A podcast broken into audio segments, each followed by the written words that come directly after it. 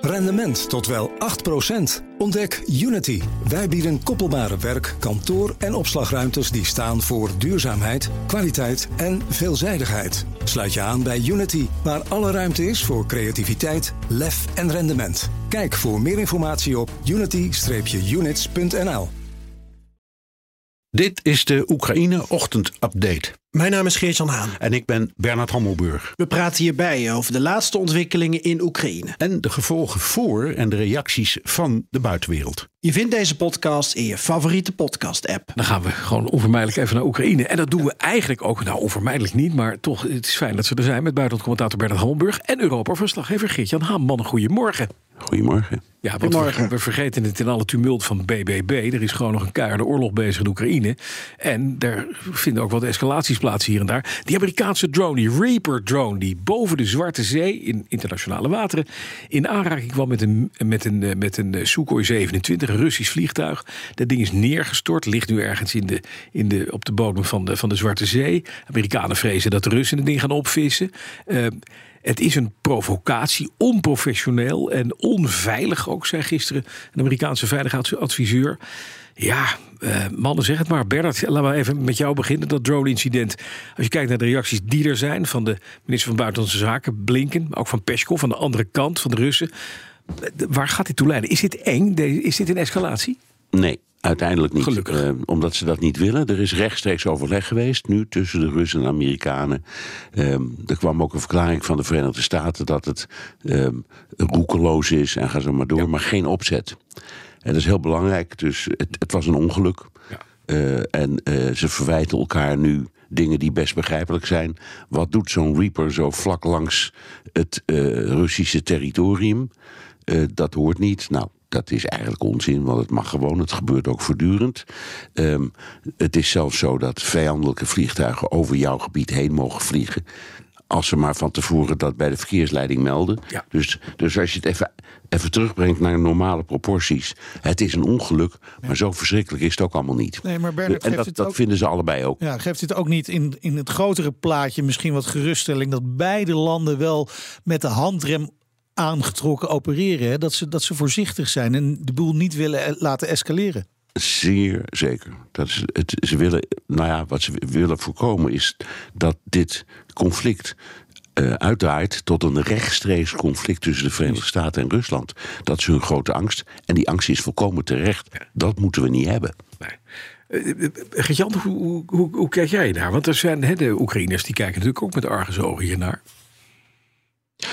Ja, zelf denk ik dat je die. Um dat drone-incident kan verbinden met wat er vorige week uh, tijdens die raketaanval in de Oekraïne is gebeurd. Waarbij de Russen voor het eerst die ja, uh, zes Kinjal-raketten hebben ingezet. Uh, van die hypersonische raketten die zo snel zijn dat de luchtafweer daar niks tegen kan doen. waarbij ze die raketten eigenlijk vrij ja, zinloos hebben ingezet. Uh, hele dure dingen, waarbij het leek alsof ze uh, aan het testen waren.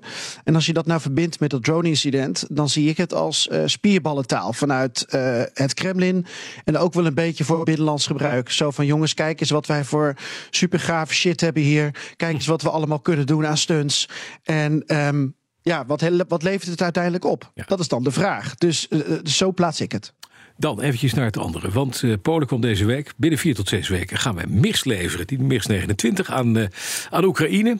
Ze weten hoe ze daarmee om moeten gaan. Dingen zijn helemaal omgebouwd tot NAVO-zaken. Maar Gertjan, jij weet ook hoe het er in Slowakije voor staat? Ja, want Polen heeft gezegd: wij doen dit als ja. we een partner in crime hebben. Mhm. Mm -hmm. En uh, het, het gonst al maanden over dat Slowakije dat wil. Nou, was ik daar laatst, dus ik heb het uh, geprobeerd uit te zoeken. Dat is vrij ingewikkeld, want je hebt te maken met een demissionair kabinet daar. En je hebt te maken met um, ja, de vraag wat, wat, wat ze willen. Namelijk de premier en de minister van Defensie die willen dus mix naar Oekraïne sturen om Polen te, te steunen. Ja. En om Oekraïne te steunen. Alleen mag je dat als demissionair kabinet doen? Um, hoe werkt dat met een grondwet? Uh, welke toestemming heb je nodig? Wie moet er allemaal uh, aan boord zijn? Nou, die discussie die woedt al weken in Slowakije. Eigenlijk komt niemand erover uit. En dus zegt de demissionair premier, we gaan het gewoon doen. Het is volgens hem in overeenstemming met de grondwet. Er is volgens hem consensus in de demissionaire regering. En um, ze moeten, zeggen ze, uh, volgende week de internationale onderhandelingen nog afronden. En dan gaan ze komen. Daar lijkt het nu op. En ja, dat betekent met internationale onderhandelingen. Uh, dat ze waarschijnlijk nog met internationale partners zoals de VS uh, hele strenge afspraken moeten maken. En toch ook gaan kijken van krijgen we er iets voor terug? Want ze sturen wel wat oude mix ja. uh, richting Oekraïne. Mm -hmm. Maar um, ja, Slowakije zelf heeft ook niet zoveel. Ja. Dus dan hebben ze bijvoorbeeld Tsjechië weer nodig. Dat helpt met patrouilleren in het eigen luchtruim. En zo zie je alles en iedereen alles werkt samen. elkaar, precies. Maar Bernard, ja. Oekraïne heeft die, kan die dingen goed gebruiken. In een luchtoorlog hebben ze dat nodig. Want tot nog toe hebben de, de Russen dat luchtwapen eigenlijk niet gebruikt. Hè? Nee, nou een beetje, maar niet zoveel. Nee, dat, dat is de grote, een van de grote ja, enigma's van deze oorlog. Um, even voor de duidelijkheid: het is niet zo dat Oekraïne geen vliegtuigen heeft. Maar... Hoeveel ze er op dit moment hebben, uh, weten we niet. Maar ze hadden er meer dan 100 MiG-29's en ook Sukhoi 24 en 25. Dus ze hebben een groot arsenaal aan gevechtsvliegtuigen. Hebben ze in elk geval nog. En wij doen net steeds alsof ze niks hebben. En alsof ze de oorlog misschien alleen kunnen winnen als ze gevechtsvliegtuigen krijgen. Zo is de situatie dus niet, hè? even voor de duidelijkheid. Die steun vanuit andere landen is niet alleen belangrijk vanwege de techniek. Dat zijn nou, ik zou maar zeggen, uh, uh, MIGs die zijn opgevoerd tot NAVO-standaarden. dus die, die willen ze graag. Ze kunnen er bovendien meteen op vliegen, want ze hebben dus opgeleide piloten. Piloot, ja. Dus op het moment dat die dingen komen, kunnen ze er meteen mee aan de slag. Ja. Um, maar waar Geert-Jan het over heeft, is ook belangrijk. Vanuit het Westen, zeker vanuit Washington, ja, komt steeds um, grote zorg. Hè. Biden staat duidelijk op de rem met het hele onderwerp van het leveren van gevechtsvliegtuigen uh, aan uh, Oekraïne. Omdat de vrees bestaat dat als je die dingen eenmaal hebt, ja, dan kun je ook over de grens schieten ja. naar, op Russisch grondgebied. En dat is iets wat ze absoluut willen voorkomen. Dus het is een beetje een puzzel. Um, het, als het aan de Amerikanen zou liggen, gebeurt het gewoon niet. Maar de afspraak binnen de NAVO is ook dat landen dat uiteindelijk zelfstandig kunnen beslissen.